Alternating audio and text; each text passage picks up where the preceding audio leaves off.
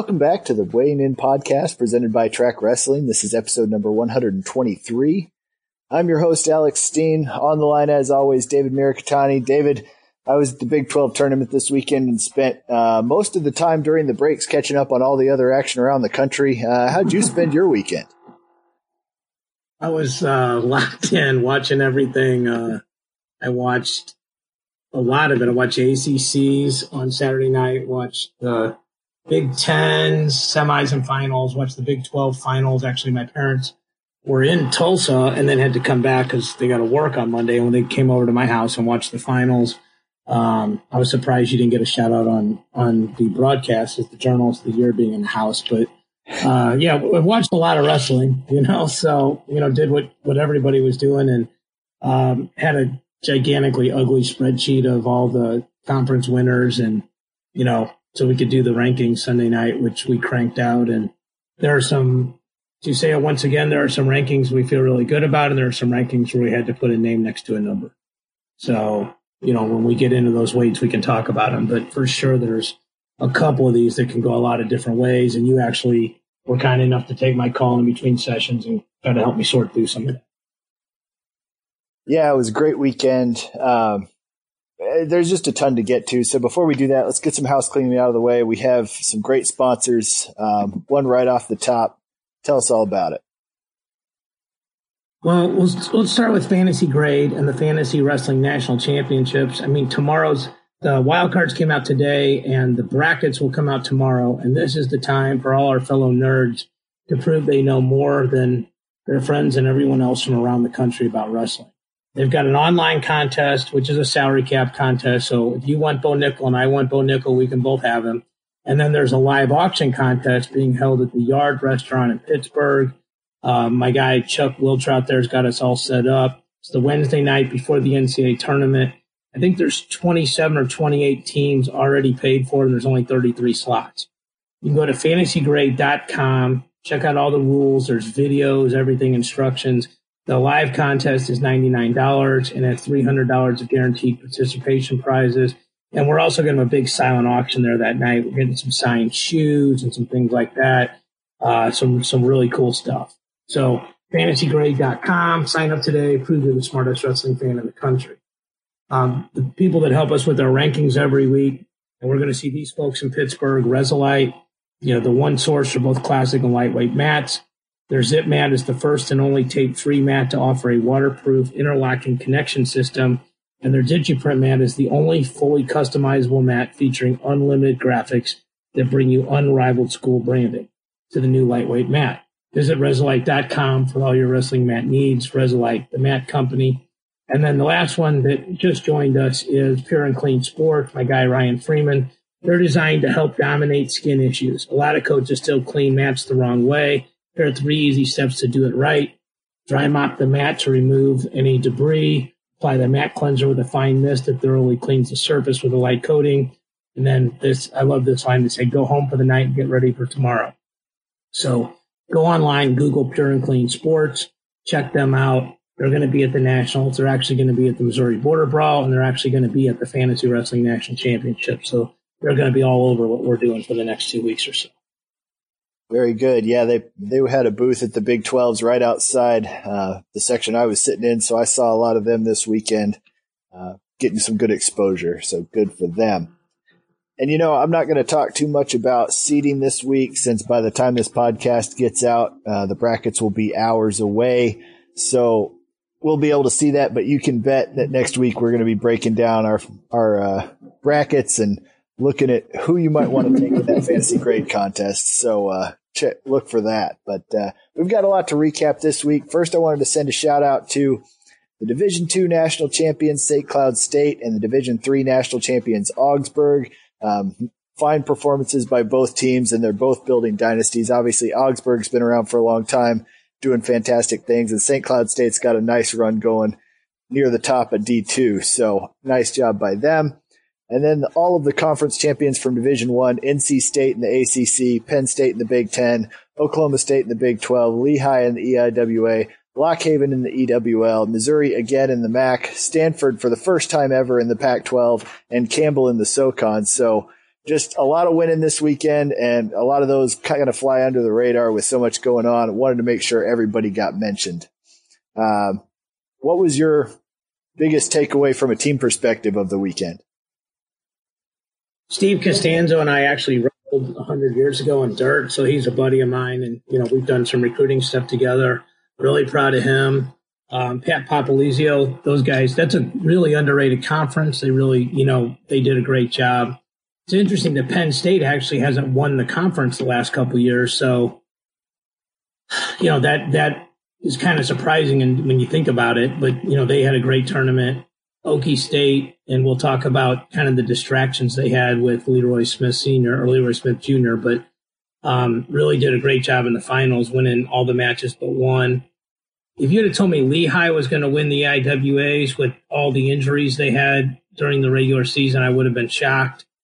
Missouri's obviously clearly the class of the MAC. And that Stanford Pac 12 thing, that came down to basically one match, one pin between the top three teams. So, you know, as a dogfight, we'll see if, you know, it'll be interesting to see if they finish the same way uh, in the Nationals because I kind of think Stanford's got is built better for a small tournament, and Arizona State and Oregon State are kind of built better for a big tournament. Yeah, those the smaller conferences and the smaller brackets can can lend themselves to upsets, at least in the way we think of it. But uh, you know, it's it's fantastic to see Stanford winning one. They've had some lineup upheaval this year a little bit, and it's it's interesting. I like when different teams win because um, that's a lot. Of, that does good for your school. You know, the athletic director can see that hey, we won a conference title, and yeah, maybe they're not going to finish in the top ten in nationals, but um, at least they can say hey, we were Pac-12 champions. So very cool. Um, coming up this weekend. It's obviously the weekend before uh, the Division One Nationals, but there's a lot of good wrestling once again. Uh, the men's freestyle World Cup is going on. Uh, we'll talk about that lineup briefly. Uh, the first ever NAIA Women's National Championship tournament is this weekend. And of course, the AWL Missouri Border Brawl put on by our man David Mirikitani um, has some outstanding matches, uh, just all sorts of cool stuff going on there. Seems like I see a new announcement every time I go out to Facebook on it. So uh, you've got a lot going on. We'll hit that more at the end of the broadcast. One thing I wanted to talk about with the World Cup, we're sending an interesting roster. I was a little surprised uh, when I saw it announced. A lot of really good wrestlers, but not none of our number ones from 2018. And I mean, really only Rutherford is one of our guys that we really think is going to be the number one. Obviously, a lot of twos and threes that are hoping to get there. I thought it was an interesting choice. What did you make of it? I think it has a lot to do with these guys trying to make weight so frequent, like so recently after the.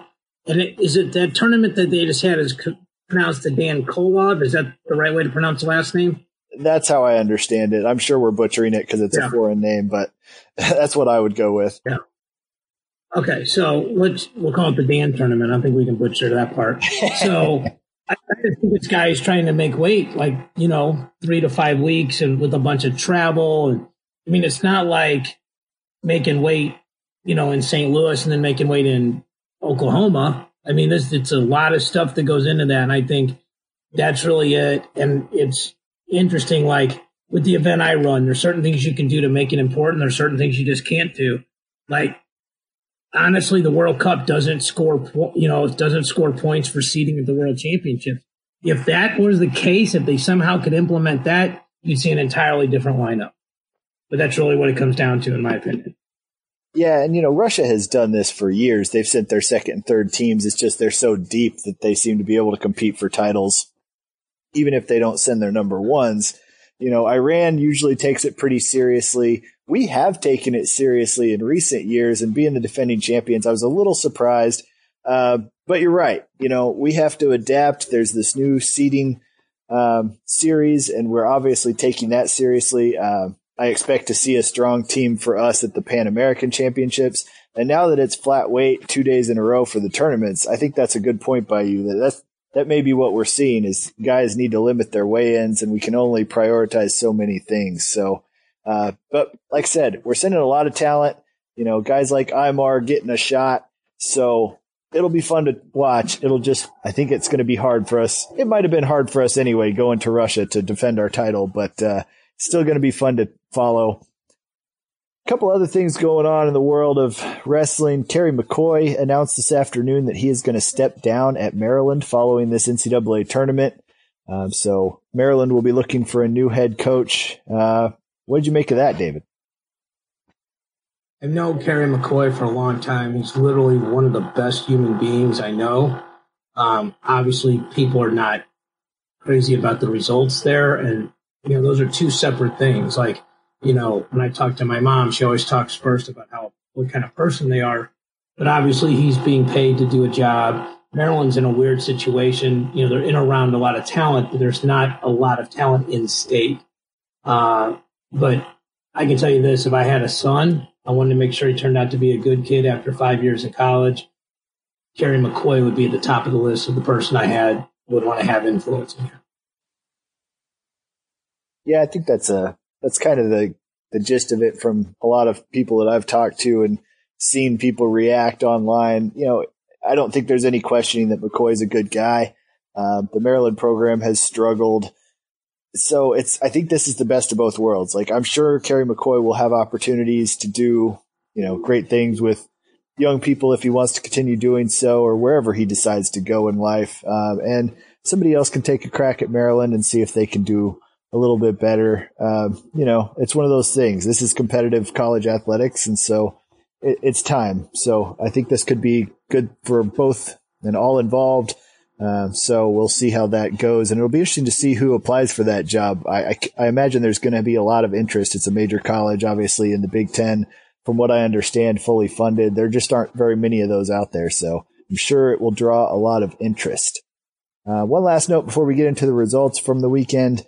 Uh, you mentioned it briefly. Uh, Leroy Smith Jr., the father of John Lee, Mark, and John Leroy and Mark, um, among others, just a legend in the sport from all of the people uh, he impacted. You know, it wasn't even a wrestler, but just well known in wrestling circles because of his sons. He passed away this weekend. Um, I know you were, you know, you have more on this than me, so I'll let you take it from here. Well, I mean, our family pretty close with the Smith family. Um, you know, my parents, when they go in their summertime, actually stay with John and Tony. Um, and you know, I've, you know, we've known Joe since he was a little kid when we were there doing the camps. And, you know, Joe changed his profile picture to him and his grandpa when he was a little kid. Uh, you know, death is obviously part of the circle of life, but it's also sad, you know, and, you know, when you love somebody and they've had a huge influence and, uh, Leroy Smith has been the father to a lot of people that have won a lot of things and, you know, all the grandkids. And I mean, you know, I had Chris Perry on a podcast a year and a half ago, and he said Kathy Perry used to win the uh, the in-house intramural wrestling meet. So, um, you know, I mean, he coached a lot of tough people. I would just say that, you know.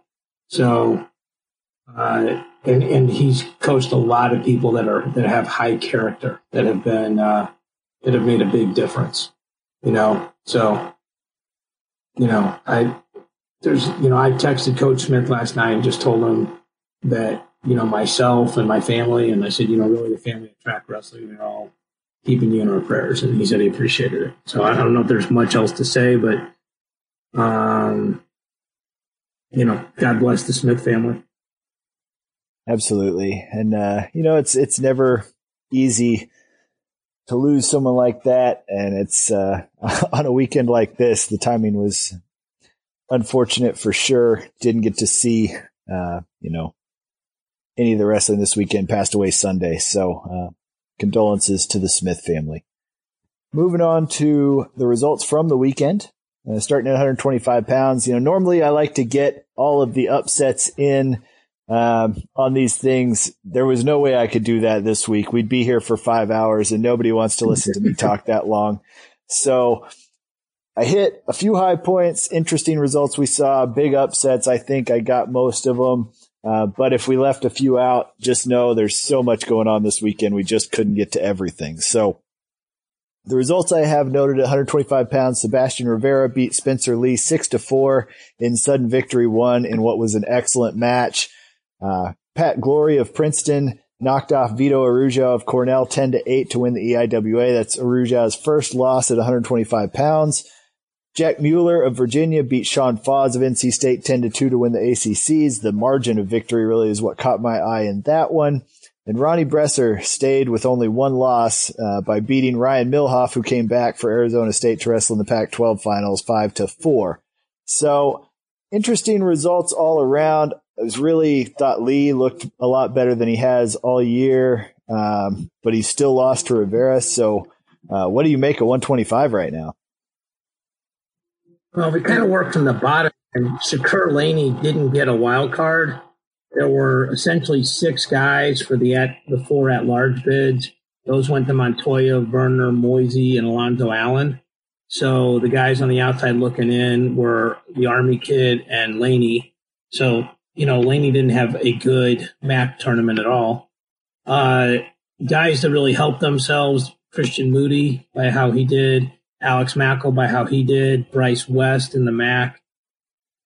And Elijah Oliver, you know, he moved up considerably by having a good Big Ten tournament. Uh, Glory moved into the top eight by bumping up above Arujau. I, I'm fascinated in how this weight's going to get seeded, right? You got Rivera undefeated. I think he's clearly the one. Pitch is clearly the two. We left Lee at three, but you know Lee, Bresser, Mueller could kind of go in any order. Uh, and then Arujau obviously was going to be in that mix, but he isn't now. I also think, and you know, you were there. I think Brent Fleetwood's kind of a dangerous out, man. He's really long for the weight. Uh, Pitch did a good job riding him, but he couldn't take him down. I think that guy, if he gets an overtime, he's going to be tough because he can ride pretty well. And he didn't get away from Pitch, but I think he can get away from most guys in the country at 25. How do you see that? Yeah, I mean, uh, from uh, watching that match, you know, obviously he didn't have much to threaten Pitt with, but you're right. He was very, he's very long. He's very funky. You know, if you get out of position against him, he's going to take advantage. So guys like that are always dangerous. Um, if they, you know, anytime you can keep the score close with a guy that's used to scoring a lot of points, you know, that's a useful skill in the national tournament because anything can happen when it's a one move type of match. And, you know, obviously Pick is good in all three positions. So he used the other two positions to win the match. A lot of guys aren't good in all three positions. So, uh, he's definitely a dangerous guy. There's just a lot of those. Uh, and, you know, I noticed this year, there's a lot of really long guys at 25 and 33 just seem to be popping up everywhere. Um, and those are always the guys that are, seem to be concerning at the national tournament. Um, if they're not pulling upsets, they're limiting bonus points and really making guys work for it. So, uh, yeah, he, you know, what? he's, go ahead. No, well, no, finish that thought. Go ahead. I'm sorry. My apologies. Go ahead. So, uh, yeah, I mean, I, I thought Fleetwood would be good all year. Um, he kind of struggled at times, but I think that's part of that style is he, he's going to wrestle a lot of close, tough matches. Sometimes he's going to come out on top. Sometimes he's not. Um, but yeah, he's, he's an experienced guy and he knows a lot, uh, about wrestling and, uh, he definitely wrestled well this weekend. So we'll see where he, where he lands in the seating.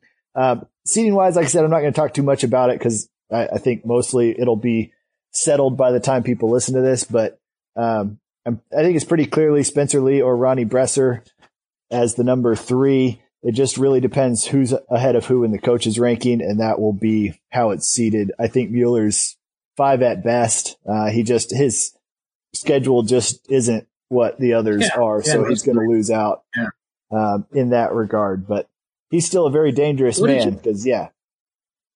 What did you think of the end of the Rivera Lee match? You know, I mean, it felt like Lee had that match under control, and then he just didn't. You know, I mean, he gave up the escape, he gave up the penalty point, he gave up the takedown, and then he gets in super deep in overtime, and I'm like, oh my god, he's going to win this match, and I'm like, Piccinini's going to be the one seed, and then it I, I'm telling you, I think Sebastian Rivera is just stronger than him. Because, I mean, that last position and a couple of other positions, he just horsed him.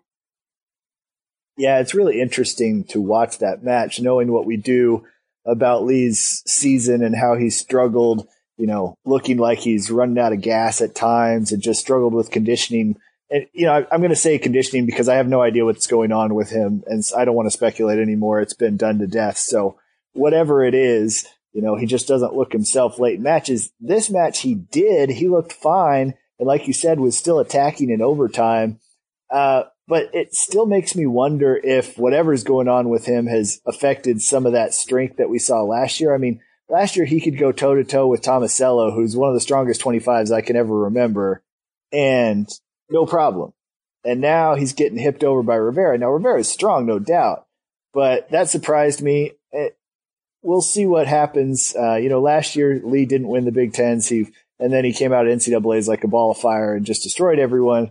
I don't think that's going to happen this year. I think Rivera is at least um, competitive, even with the top level Spencer Lee. If we see that, uh, but I liked what I saw out of Spencer Lee, even though he ended up losing. So I, I, think we're in for a treat next week in Pittsburgh. I think at 125, there's a lot of guys. You know, even Arujau, he's lost, but he's going to be tough. So this is this is shaping so up to be Glory. a really fun weight. Yeah, Glory's dangerous in there. Too. Right. I mean, and, even and, Sean and Fox. Pitch's reward for yeah, Pitch's reward for going undefeated. He gets to be on the same side as Spencer Lee. Very likely, unless Bresser jumps him in the coaches ranking. I saw one ranking today where Bresser did jump Spencer Lee. I think you can make the argument either way. I mean, Lee's only losses to Rivera in overtime. I mean, Bresser's only loss, and Lee has two losses to Rivera and one to Piccinini. It's it's a toss up, so uh, we'll see what they do. Yeah. And remember, there could be ties in the coaches rankings, so it could get nutty. Moving yeah, up to 133 okay. pounds, Nick Suriano of Rutgers knocked off Luke Pletcher of Ohio State four to one to win the Big Ten final. Pletcher had beaten RBY eight to five to avenge an earlier loss. Uh, Austin DeSanto also beat RBY, lost to Suriano, and then lost to Lizak in the third place match. So very interesting tournament all around in the Big Ten. Uh, Stevan Micic won one match, went to the semifinals, and the medical forfeited out. So that's going to leave Daton Fix as the one seed after Fix won the Big 12s. I don't know how far Micic falls. Probably not very far. I would imagine two or three. So we'll see how that goes. I just, you know, we all hope he's healthy because he's obviously part of the 133 picture. The other two results I have down. Montorie Bridges looked pretty good this weekend from Wyoming. He beat uh, Austin Gomez of Iowa State 6 to 3 in the semis before losing to Fix in the Big 12 finals. And Micky Phillippi of Pitt won the ACC tournament, survived a tough match with Corbin Myers of Virginia Tech in the semis, then beat Tariq Wilson 4 to 1 in the finals. What do you think of 133? Yeah. DeSanto dropped from three to six. Tariq dropped from six to seven. I was kind of, I originally had Tariq six and then looked at their bodies of work. And it's not Tariq's fault. He just hadn't wrestled a lot of guys this year. I think there's a huge advantage to being the one seed over the two, which sounds like an obvious statement, but sometimes it doesn't matter as much. But if this goes the way I, I have it, Micic, who's one, would have Ernesty and then the winner of Phillippi Lizak, or Fix would have the winner of DeSanto Tariq Wilson and then Suriano. That's a much more difficult path. I mean, no disrespect to the other guys, but that path is awful. So I mean, this is a crazy weight. Like we got Gomez at 12 and RBY at 13, and even a guy like Josh Terrell, who's probably going to upset somebody at 17. I mean, it, it's going to be really interesting to see what they do with Micic in terms of seeding. I mean, he's different than Nolf last year in that he doesn't have an official loss on his record. Uh, he's similar to Nolf in that he has really good wins on his record. I think people that are like, well, you know, if you miss a match, it's the same as a loss. Like, I mean, I understand they don't want people ducking, and I guess you know I see that, but these are people that have never coached, and they're probably people that never competed at a very high level either. Because if you've done either, you'd understand that there's sometimes there's circumstances that dictate not wrestling is the best path for your athlete, and so, I mean, these guys. I mean, like we talk about, like when we get to 84, like uh, you know, Penn State now wrestling in the finals there. Their job isn't to entertain us. Their job is to do the best they can. They're on a scholarship. They have a fixed a number of years to accomplish their goal. And I don't think they care what anybody on social media or on websites think. And I know when I wrestled, I didn't. It was a hundred years ago, so there wasn't much of that. But I don't, if you're thinking about that, you're probably thinking about the wrong things. And for us to be saying, well, you should do this because of this. I mean, I talked to a coach at a major division one school, then they made a lineup decision and somebody from another website called and said, you owe us an answer on why you did what you did. That, that's crazy. You owe it to do what's best for your kids. And if, if you've never sat in a living room, you've never sat and talked to a mother and father, you've never made promises, then you're pretty unqualified to talk about that. And I, you know, I don't have a lot of hard takes, but I feel really strongly about that, that, you know, until you've walked a mile in those shoes, you know, when you're responsible to your, those kids and they're more, they spend more time with you than they do with their family during those years they're in college. Yeah, that's an interesting perspective on it. I think there's a lot of different, uh, I think there's a lot of competing interests in this sort of debate because part of the reason I think the coaches get aimed at more in wrestling than they do in some of the other sports is because they have so much power over the direction of the sport, which we saw with, you know, the national dual stuff a few years back and just, you know, they seem to take a more active role in the direction of college wrestling as opposed to administrators because, you know, the NCAA administrators for the large part don't really care about what wrestling's doing. So I think in that regard, they do have a little more, but you're right. Their job is not to entertain. I mean, overall, they have to build the program. You know, building attendance is a good thing and you can help that obviously by wrestling your best guys more, but more people are concerned with what's going to happen at the end of the year than who wrestles at some random duel. Uh, like I said, this is a weird situation. Um, it's different than Nolf. That's always a little bit different. I ran the numbers. Fix is going to be the one seed unless, uh, I, no, no, regardless, even if Micic is still the number one in the coaches ranking, it's going to be Fix. I just don't know how far Micic will fall. Uh, but I don't have a problem with that. You know, if you're really hurt, I think the Rasheed thing is weirder because he wrestled whole tournament, but you know, you just never know when guys tweak something or you know, they could yeah. do it at the end of matches. They could do it between matches. It, stuff happens. So uh, I don't like it, but to me, you redesign the system to incentivize wrestling. You don't knock the coaches for not wrestling them because, you, like you said, they know more than we do about it. You just make it make a system where you encourage wrestling. And you, I have some ideas to do that, but we've got so much to get to. We'll talk about that some other time. But, but, everything you said is spot on. The fix thing is really interesting. I'm sure you're right because you're as smart as anybody I know about this. You know, you know, I guess my my take on it is, you know, like when I heard somebody say, well, you know, if you're fine on Saturday night, you're fine on Sunday morning. Really? Nobody's ever wrestled like the equivalent of a tournament and woke up the next day and had something not hurt, but injured that they didn't know about the night before. Right. I mean, if you've never had that, you've never wrestled at a high level. So, I mean, I'll just say that. I think, you know, I think a lot of people are speaking from a position of ignorance on that. Well, and you know, we're all, fans have never been rational. And I say that loving to be a fan myself. So, like, that's part of the great thing about fandom is you don't have to be rational. Now, with social media, the lines blur and you shouldn't be going after people and all that stuff. But if you want to put it out there that you're set, you're upset that Rasheed didn't wrestle, that's part of being a fan and that's okay. Um, maybe don't at him in that tweet.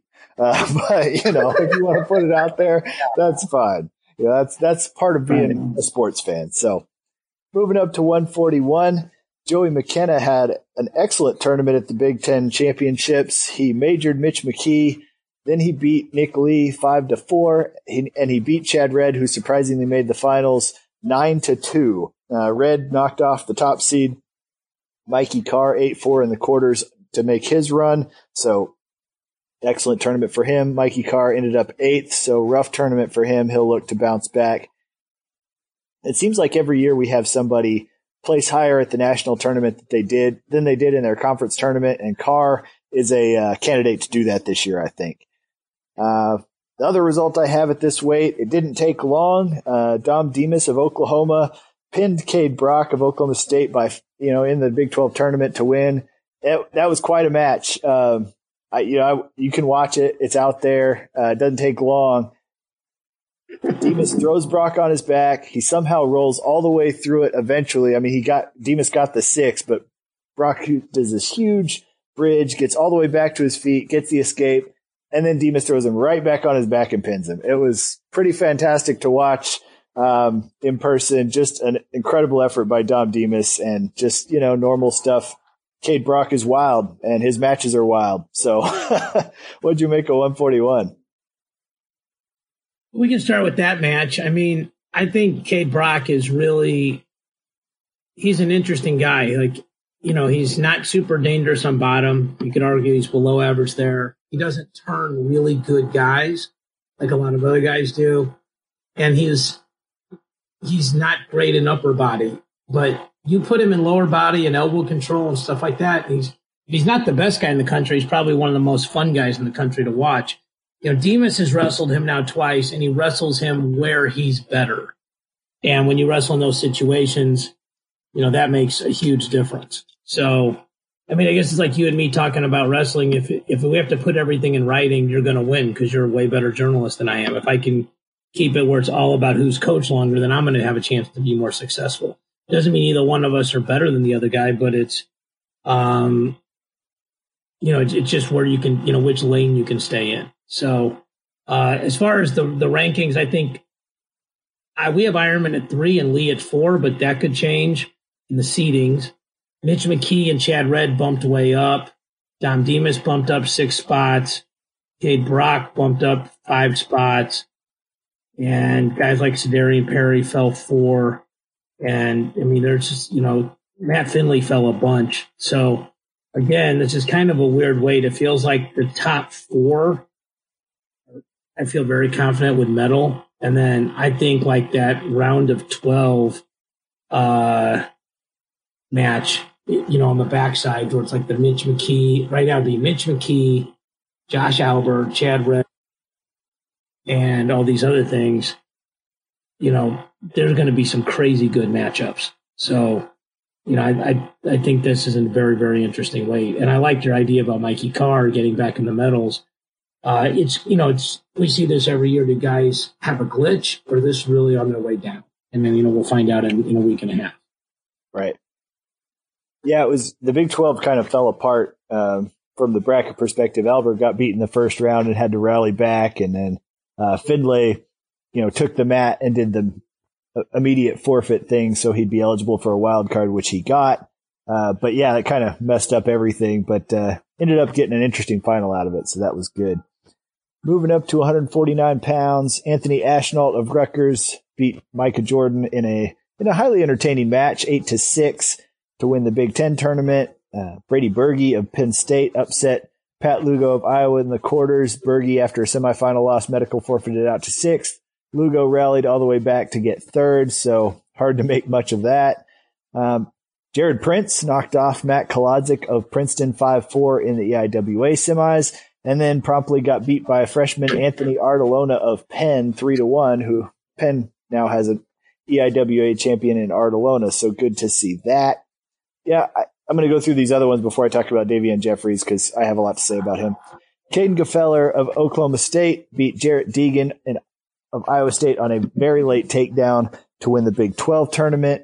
Finesilver of Duke beat Austin O'Connor of North Carolina again, and Requer van der of Stanford beat Josh Maruka of Arizona State 5-3 in one of those crucial matches getting the Cardinal to be a Pac-12 champion. Uh, Davion Jeffries, you know, I get to watch him. I've, I watched him a lot because, you know, I covered the sport, you know, full time for a couple of years, right in the middle. He's from OU, so I see him a lot. He's from Broken Arrow originally, so I saw him, you know, before he was in college sometimes. He was the sixth seed this weekend. We all know Davion Jeffries. You know, I've made the comment many times, you know, he can beat anybody, he can lose to anybody, you just never know. And his first round match, he won by fall. He lost to Degen 11 to 10 in an absolute thriller. He beat Max Thompson, a f- former All American, 15 to 5. Uh, then he won by fall in a match where he needed a late takedown just to go ahead. He was trailing. Then he won by fall in that match.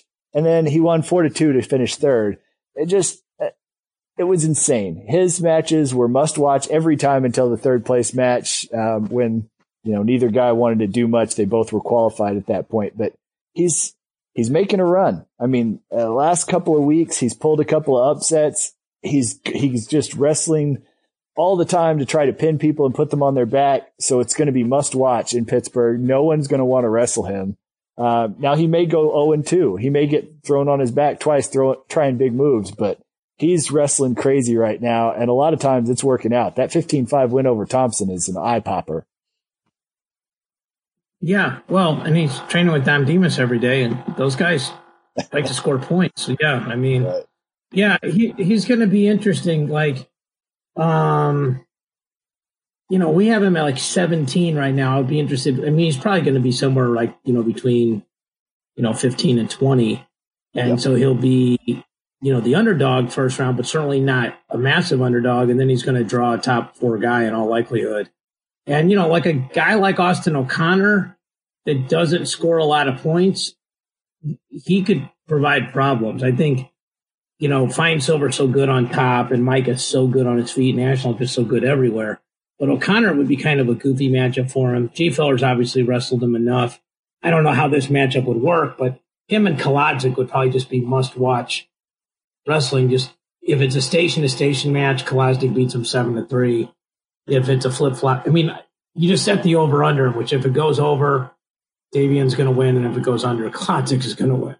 So, yeah, I agree with that. Uh, this weight was absolute mayhem a couple weeks ago, rankings wise. Really, the main thing here was Kolodzik. Uh, dropped from three to seven. He mentioned Jeffries. He came in. You know, not a ton of movement uh, of really much much dramatic effect. We had Artalona at 13, so he's at 12. I mean, we I think we had him pegged pretty good already.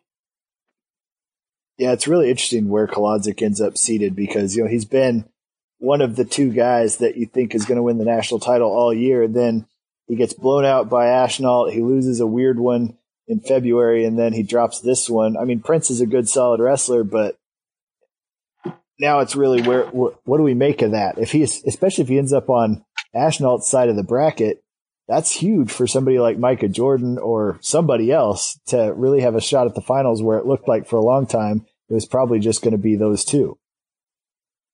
Correct. Yeah, totally agree. Moving up to 157, uh, Jason Nolf majored Tyler Berger 12 to 4 in the finals of the Big Ten tournament. Uh, Steve Bleise of Minnesota upset Ryan Deakin of Northwestern. Deakin actually avenged that loss in the fifth place match. Uh, Alec Pantaleo of Michigan beat Kaleb Young twice en route to a third place finish. His only loss was to Nolf. And I thought the most interesting result outside the Big Ten was uh, Jarrett Jacques Hughes of Missouri knocking off Larry Early of Old Dominion three to one to win the MAC. Um, those young guys from Missouri continue to contribute. What'd you make of 157? just proud of you that you got Jarrett Jacques Hughes pronounced correctly. I mean, you had to tell me three times, but I think I got it now. yeah, those boys from Father Tolton Catholic went three for three at the, at the conference. So um, those kids are special. They wrestled. All three of those guys wrestled in my event, and you can tell a lot about how a kid's going to be in college on just if they're yes or no sir, if they're on time, if they act like prima donnas, if you know if they say please and thank you. And all three of those kids are on point. You know, I'm talking about Eierman, Mauller, and uh, Jake. So just it's hard to not be happy for them. I can't root for anyone, but it's hard to not be happy for them. And uh, he bumped himself up pretty dramatically. You know, we'll see how that works out for him in the seedings. We haven't bumped from 17 to 11, and it's really just because we couldn't drop early. He's, you know, early's got that awesome win against Hayden Hidlay. I mean, you know, I don't, I don't know what'll, you know, the obviously the whole body of work Deakin looked a little goofy. He didn't look like himself. I mean, what do you think's going on there? I didn't see much of him, um, unfortunately, with so much going on. You know, obviously, I caught the Big Ten finals, but um, they only showed the championship match, so I didn't catch much of it. Deakin's a weird guy to figure. He had a really great regular season last year, and then you know didn't do that great at NCAA's, and then you know, this year he hasn't had as good of a season, but I kind of expected him to finish a little stronger. Um, I, I, don't know. We'll have to wait and see what happens next week. I, I think there's a lot of guys that this week will be forgotten if they do well next week. And I think that's where Deakin's sitting. If he brings it in Pittsburgh, then everyone will kind of shrug their shoulders at the fifth place finish. If not, um, they're really going to start second guessing him because this is a couple of times now he's struggled in the biggest matches of the year. Yeah, for sure. I mean, what you, you basically said is, and this goes to the other conversation about guys sitting or not. Nobody really remembers anything except how you did in the last meet of the year, whether it's state, nationals, worlds, tiddlywinks, whatever. You know, right? Well, it's it's so, a lot like Kolodzik. I mean, last year was not nearly as good in the regular season as two years ago, but then he finished third or fourth, one of the two, and everyone went right back to thinking he could win a national title. You know, now that Zain Retherford's gone, you know, if he'd wrestled to his seed, I think he was seeded seventh or something like that. If he'd wrestled to his seed last year, no one's thinking that. Uh, but those three days always change everything and everything is viewed through that prism. So uh, that's why they're so exciting. So, uh, moving yeah, up to 165, sure. Alex Marinelli of Iowa had another good Big Ten tournament. Um, another champion. He, he had really struggled last year in the Big Ten tournament. So I'm sure he enjoyed this one. He beat Evan Wick two to one. Then he beat Vincenzo Joseph of Penn State nine to three in the finals, put Joseph on his back. Uh, it was an impressive performance. Uh, looked a lot like last year, except this year there will be no debating whose move it was. It was absolutely Marinelli's move all the way. Um, you know, Joseph had looked good. He pinned Massa of Michigan in the semis. You know, he looked himself, and then Marinelli put him on his back. So, might be a matchup problem there. I'm not really sure. You know, they've only met the tw- the two times over the last two years, so it's hard to say for sure um, if it's a matchup problem or if it just happened again. Uh, but either way, Joseph will be an interesting one to watch, and if they clash again, uh, Massa actually bumped, came back and finished third, beating Wick, so he had a good tournament. Uh, Demetrius Romero was the first ever Big 12 champ from Utah Valley. He beat Joe Smith early. Then he beat Bryce Steiert and he beat Andrew Fogarty of North Dakota State in the in the finals. So he really had to run the gamut. Um, did a fantastic job. Fogarty had knocked off the top seed Branson Ashworth of Wyoming in the semis. Uh, Romero's matches were really interesting to watch. He doesn't. I don't know if he doesn't have a lot of defense or if it's just because he's so tall, but he seems to constantly be either attacking or getting attacked. And there's very little you know, downtime in his matches. Uh, it was the same when he wrestled Smith. He was down seven to three, came back with a couple of takedowns and actually got a turn at the end to beat Smith. Um, Joe Smith of Oklahoma State finished fifth, qualified in the final spot. Uh, we'll have more to say about him, but I want your reaction of one six at 165 first. I think Vincenzo Joseph is following the Eric Guerrero school of conference tournaments don't really matter. You know, just get to the show and then win it when it counts. So, uh, I mean, Marinelli clearly won that match. It wasn't a fluke, like you said. He was comfortable in those upper body positions. He talked about it afterwards. And I'm still not picking against Vincenzo Joseph to win nationals. I, you know, I just, I, I, you know, but if it goes the way we have it ranked, he's got Isaiah White in the quarters, which always wrestles him really close. So that'll be interesting. Uh, yeah, I mean, Marinelli, you know, I think he's kind of on a mission. You know, he, he talked about Eli Stickley, people to know that that story. Uh, you know, he had a, a cool religious shirt on when, you know, when they interviewed him. And then, uh, the, the Oklahoma State lineup thing almost backfired because if Joe had taken sixth, he would have had to rely on a wild card, and I don't know if he would have got one. I know I keep beating this drum or asking, where is he going to be seated now, in your opinion? So it's really interesting because if he had won the Big 12s, he wasn't, he wouldn't have been eligible for a coach's ranking because he wouldn't have had enough matches. So by losing, he gets a chance to have a coach's ranking because he has five matches now. So I don't know. So I don't know what the coaches are going to do with him. I mean, obviously he doesn't really deserve a high ranking, but he did only lose to Romero and Ashworth, who are both going to be top 15 guys. So I think maybe that name recognition might get him a bump higher than he really deserves to be. Um, but I don't know. Uh, you know, he's going to lose a lot of those head to heads because you know, he qualified, which is good, but his winning percentage won't be very good. He doesn't have any quality wins. I don't, I won't think because obviously he beat guys that didn't qualify. And, you know, he doesn't have an RPI. His, he just, he won't have any of those things. So I can't imagine he's going to be very high. It's going to be pretty low. And I'll be really interested to see where he is in the coaches ranking because if he's, you know, in the top 20, that's ridiculous. And if he's outside the top 25, he's going to have a really hard time climbing, you know, at all. So he's going to be a very low seed and he's going to be a very dangerous one. It's really weird. He gassed hard against Demetrius Romero and then he had to wrestle two matches that night and two matches in the morning session the next day. And he managed both matches. I mean, he lost to Ashworth, but it wasn't a gassing situation. He just got taken down. Um, so it'll be interesting to see another week, you know, 10 days if he can figure it out. Um, other, one, other thing I wanted to mention about that, um, you know, I was in attendance in Tulsa and Chandler Rogers was on the floor, assistant yeah. coaching, warming guys up. I mean, the entire time. Um, you know, when I got there on Saturday morning, he was sitting next to John Smith as they watched everybody warm up, laughing and joking. You know, he was just, I mean, the consummate professional the whole time. There was no hint of, uh, you know, having a problem with how things went down. It was really amazing to see. I mean, he was out there warming up anybody and everybody that would warm up with him. He was in corners a few times this weekend. Just, I mean, the way he comported himself just says a lot about him. Uh, as a person and what he's meant to this program. It just it made him even even better in in my eyes, and I already had a lot of respect for the man. Amen to that. Amen to that. I read a really cool article about that. Um, passed it on to some people who care about him.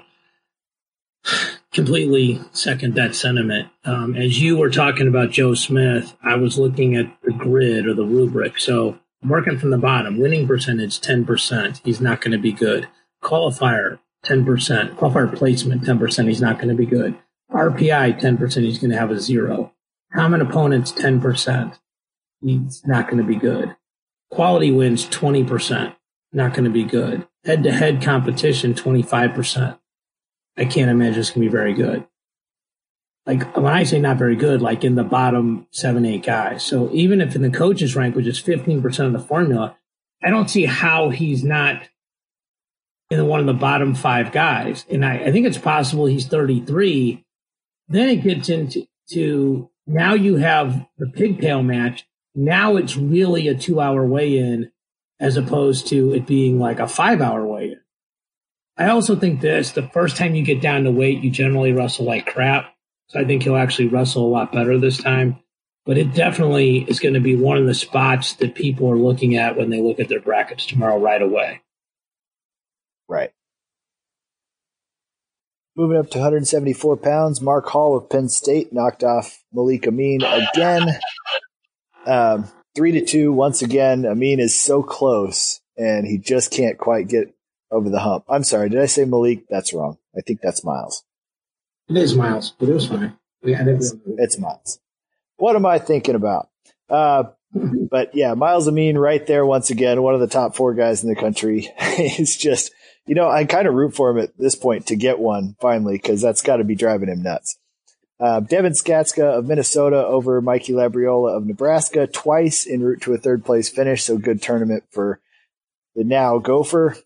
And Jacobe Smith of Oklahoma State beat Taylor Lujan of UNI six to four in a very entertaining final. Lujan probably had more throws for no points than anybody I've seen this season. Um, just seemed like every time they were close to out of bounds, Lujan launched Smith, but he just could never quite keep it in bounds. So uh, a lot of fun in that match, um, and both guys will be fun to watch at the national tournament. What'd you make of 174?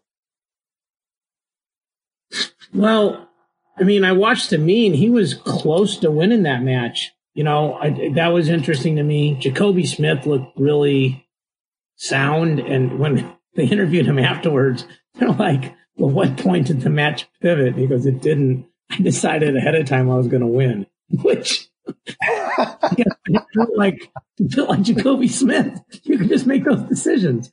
So it's such a boss line. I don't even think he meant it that way. So, uh, you know, Labriola would, had to drop a spot because he lost to Skatzka, at least in the rankings. I don't know how the seedings will play out. This is a weight where it feels like the top eight guys could be the guys that medal. Obviously, Labriola's on the on the outside looking in, and he's dangerous. But the top eight are pretty salty here, and you know, be some interesting matchups. I don't think McFadden and Hall have ever wrestled. I know Lewis has handled Lujan before, and I don't think Jacobe and Zahid have ever wrestled before. So I think there's you know potentially some really interesting matchups. Definitely. Moving up to 184 pounds, we covered it slightly. Uh, but Myles Martin of Ohio State did win the Big Ten tournament. Uh, medical forfeit in the finals. Shakur Rasheed made it that far, but um, had to forfeit. Uh, Rasheed had beaten Taylor Venz of Nebraska in the semis. Uh, Emory Parker of Illinois beat Venz for third. You know, we kind of wondered how that would go. He's had, you know, kind of an up and down season. Usually wins his matches, but hasn't always been super impressive. But he looks once again like one of those guys that could get to the finals with the as long as he's on the opposite side from Martin. So good job by him. Drew Foster of Northern Iowa beat Sam Colbray of Iowa State in the Big 12 finals, six to three. That was avenging a loss from their final duel of the year when Colbray beat Foster. So I'm sure that felt good. Uh, Foster wins another Big 12 title. Did you see anything else at 184? Well, the Colbray thing reminds me how how big of a turnaround has Iowa State made, man? What they do? Qualify nine? Yes, nine. That's crazy good, right? Like what they have last year, two or three. Yeah, it wasn't very many. I know. I don't remember if it was last year or the year before that they had one. Yeah, unbelievable job by Dresser and that staff. So sorry to go off on a tangent there, but unbelievable. uh, right. I mean, they finished second at the Big 12 tournament. And I know after OSU, it's not the deepest tournament in the world, but there are some solid teams there. So that's impressive. Yeah, for sure. So uh, Max Dean feels like he's solidifying himself. I mean, I don't know what you do with Shakur Rasheed. The people that say he shouldn't be seated that high will cite that he didn't wrestle Martin and he sat out some meets this year, but he beat Venz. You know, so I think the lowest he could be seated is three. So I mean, we have him two over Parker. I mean, I could see him being three. Uh, I know some other people have Zavatsky really high, but I mean, he's you know he lost to Drew Foster twice, I think. So I mean, that's tough. Reenan feels like, you know, hopefully for Reenan's sake, he can get healthy and just, you know, it's what you root for if you root for guys. It's just that they have the best, you know, their best health at the best time and then let the chips fall. And, you know, Gear came back into the lineup. That was the other part of the experiment. We've got him at 16, which, you know, he'd be right in the mix. Uh, you know, it's like a sort of a 50 50 match and then draw the one seed. And then, you know, you got to put on your strap on your bootstraps because it's you know you're going to go through that backside for a while. But uh, I mean, this it feels like it's Myles Martin's weight class, you know. But obviously, like when we saw heavyweight, there's you know there's upsets that can happen. But it certainly feels like he's the class of the field, and I think kind of an underrated career. He's gone one five two. And you know, feels like he's going to go one five two one. He's the guy that stopped Bo Nickal from being a four timer. It's it's pretty impressive. Yeah, I mean, he spent so much of his time in Nickal's shadow, which is a testament to Nickal um, and how good he is. But man, Martin, Myles Martin's career is fantastic, no question. Uh, moving up to 197. Speaking of Nickal, he beat Kollin Moore of Ohio State 10 to three to win another Big Ten title. Um, you know, he hasn't gotten four Big Ten titles either uh, because of Myles Martin. So it's interesting to note. Jacob Warner of Iowa finished third, beating Eric Schultz of Nebraska. So good tournament for Warner again. Uh, Preston Weigel had a very impressive weekend as he continues to come back from injury. He outscored the entire Big 12 41 to nothing.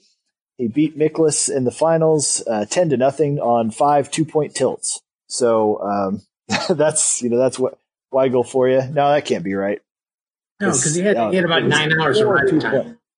Right, yeah. it was four two point tilts, riding time, and a stall point. That's that's, that's right. right. So still though, four two point tilts, which is absurd.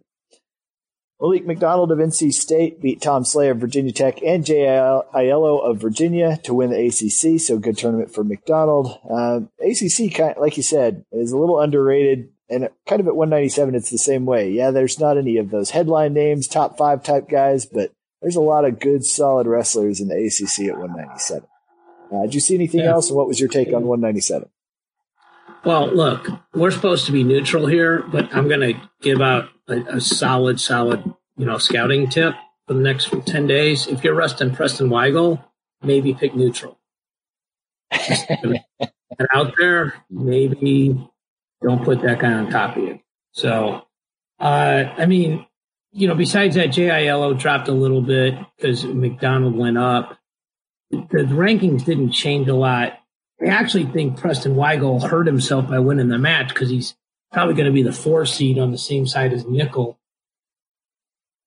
And he'll be in the quarters with Warner, which isn't a great draw. If he'd been the six seed, you know, he would have Rucky, which feels like he would match up pretty well with, and then Kollin Moore, which I think is a fascinating match.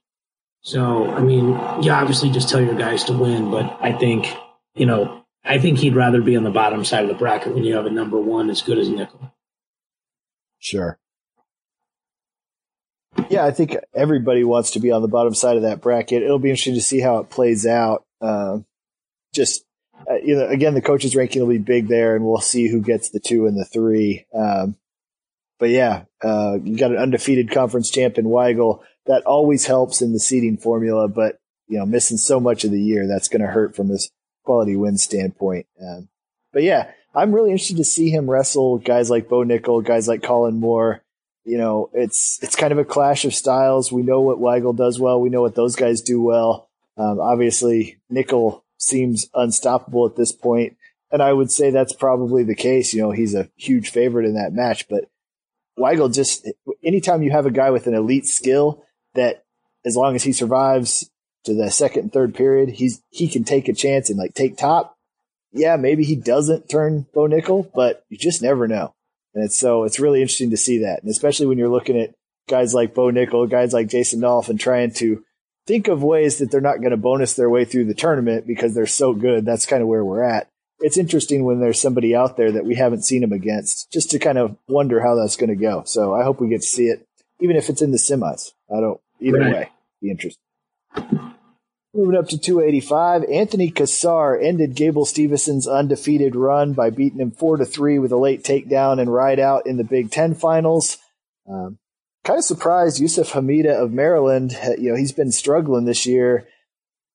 Goes out to the Big Ten tournament, loses in round one to Mason Parris of Michigan, then rallies all the way back to third place, beating Chase Singletary, who got a wild card, Conan Jennings, and Trent Hilger. So excellent run by Hemida.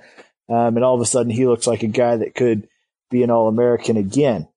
Uh, Ian Butterbrodt of Brown had a nice run through the EIWA bracket to reach the finals, beating Sweeney of Cornell and then knocking off Pelusi of Franklin and Marshall, who had just beaten Joey Goodhart of Drexel. Uh, ended up medical forfeiting to Wood of Lehigh. Don't know what the deal was there, but nice run by him, and he'll be in Pittsburgh, um, assuming he's healthy you know, it's it's interesting. I didn't hear anybody complaining that Ian Butterbrodt uh, medical forfeited, but I heard a lot of people complaining about Rasheed. Not sure what that's about. Um, you know. so moving over to Demetrius Thomas of Pitt, avenged an earlier loss to Corey Daniel of North Carolina to win the ACC's three to two.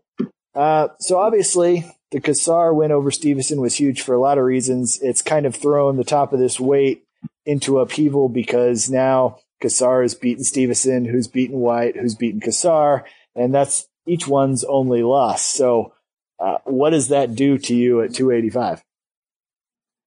If I had hair, I'd pull it out.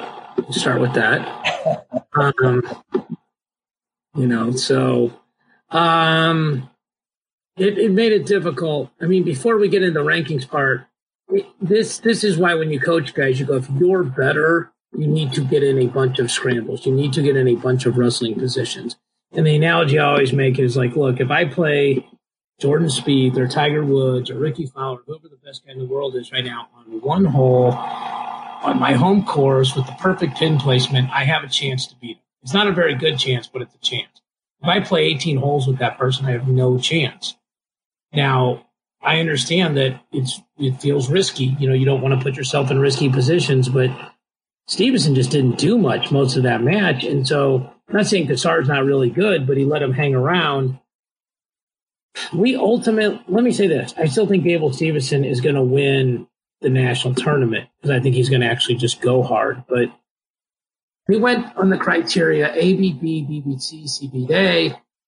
So let's take the two conference champions because we know that's a criteria that makes Stevenson third, maybe. Because then we sort out one and two. Derek White's got the head to head over Cassar, so they go one and two. Cassar's got the head to head over Gable Steveson, so he's three. I don't know how they're going to seed it. You'd probably know better than me if Gable was number one in the coaches ranking.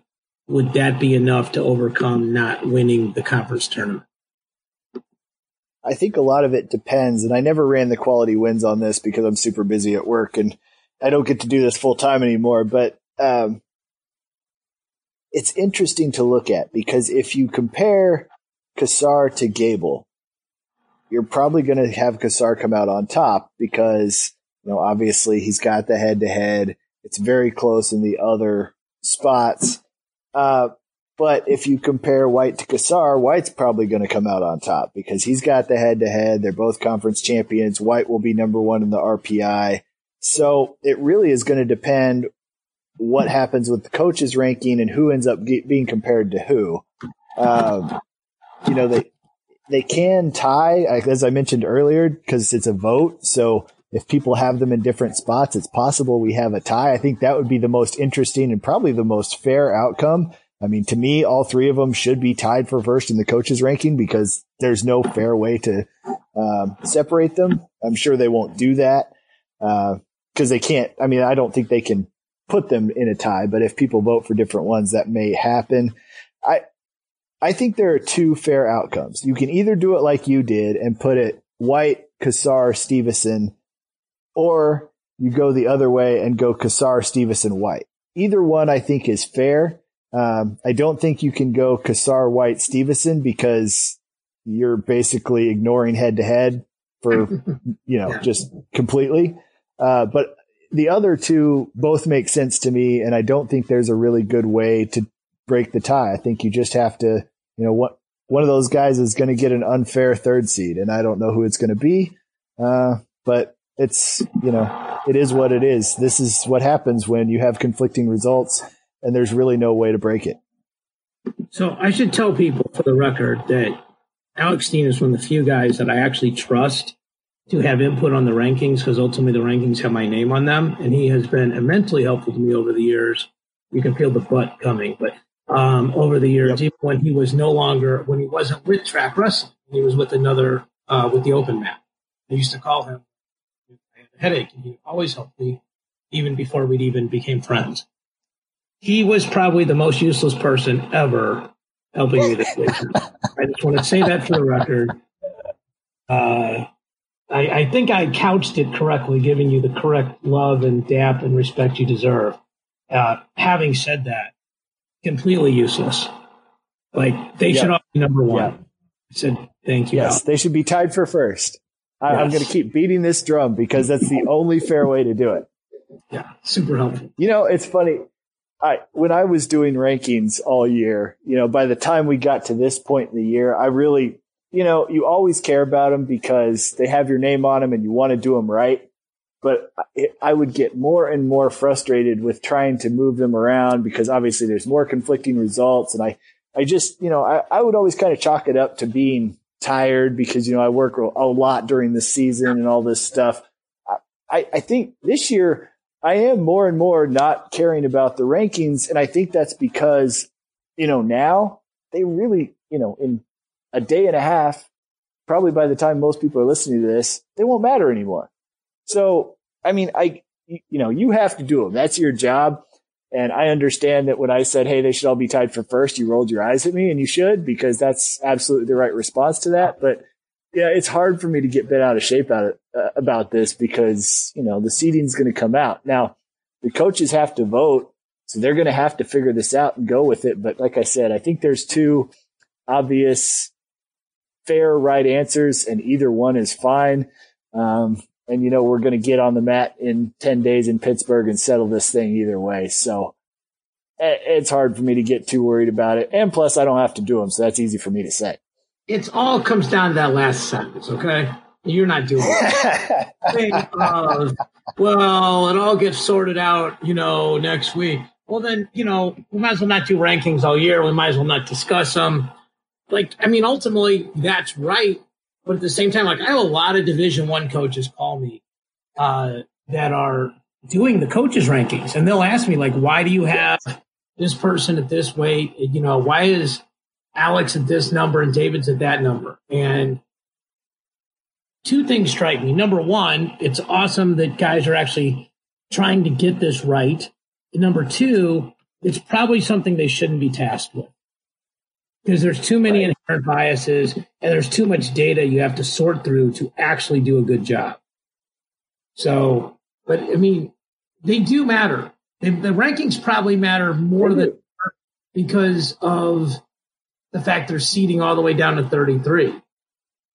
So, I mean, I'm not saying the track wrestling rankings matter, but if, I mean, I've had a lot of coaches say we talk and we use your guys' rankings, especially because you rank down to 25 and, you know, we have to go all the way down to 33. And I have a lot of guys call me and they're like, who was, who didn't make your list? Basically, who's 26 to 33.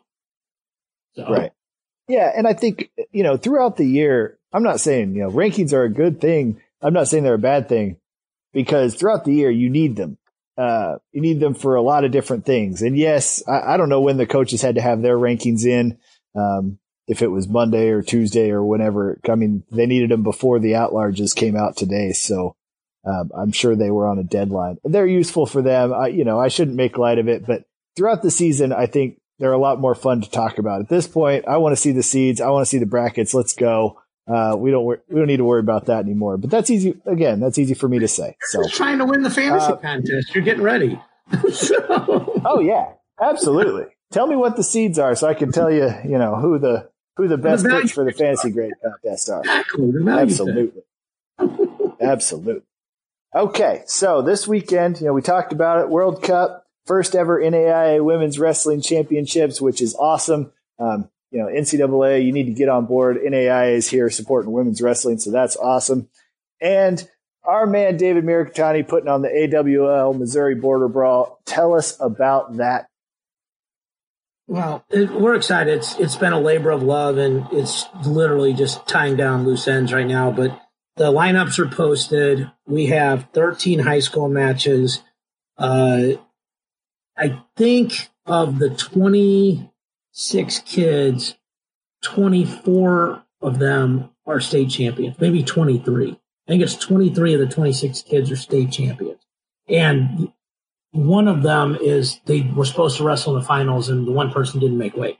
So we've got a one versus two, a one versus one, one versus one. I'll just give you some of the matchups real quick, like the national level guys. Uh, Jeremiah Reno from Liberty, who's a three time undefeated state champion. Fargo champ is wrestling Noah Surtin from Edwardsville, who's going to Mizzou, who's uh, a Fargo national champ, state champion, what had beaten Ramos this year and lost to him in the finals. We've got some heavy, heavy hitters in this thing like Vinny Zerban, who ran through the state tournament. Uh, Teague Travis, who's a, a high school All American from Father Tolton Catholic. Josh Saunders, I think we all know about him. We got guys like uh, one of the Graydon Penner, who's a Fargo national runner up, who's placed 1 2 1 at state.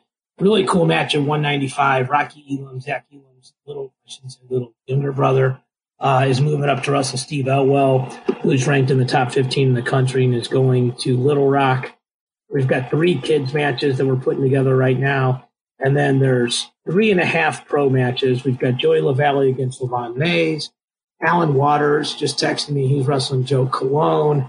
And then this three style match that we you and me have talked about, Aaron Brooks against Kamal So that's one period. I don't, we haven't, we're going to be freestyle Greco or Greco freestyle and then folk style. And it's like sets in tennis. You know, it does, it's not cumulative score. Each, each period is completely separate. You got to win two out of the three periods. So even if you get pinned, it's just that period. And then Don Bradley's poking his head in, and uh, I think he's trying to get himself a match on the card. J'den Cox is going to be there. He's doing a kids clinic ahead of time. Uh, Randy Couture is going to be there. Tyron Woodley's going to be there. We got kind of all the who's who people from the state of Missouri.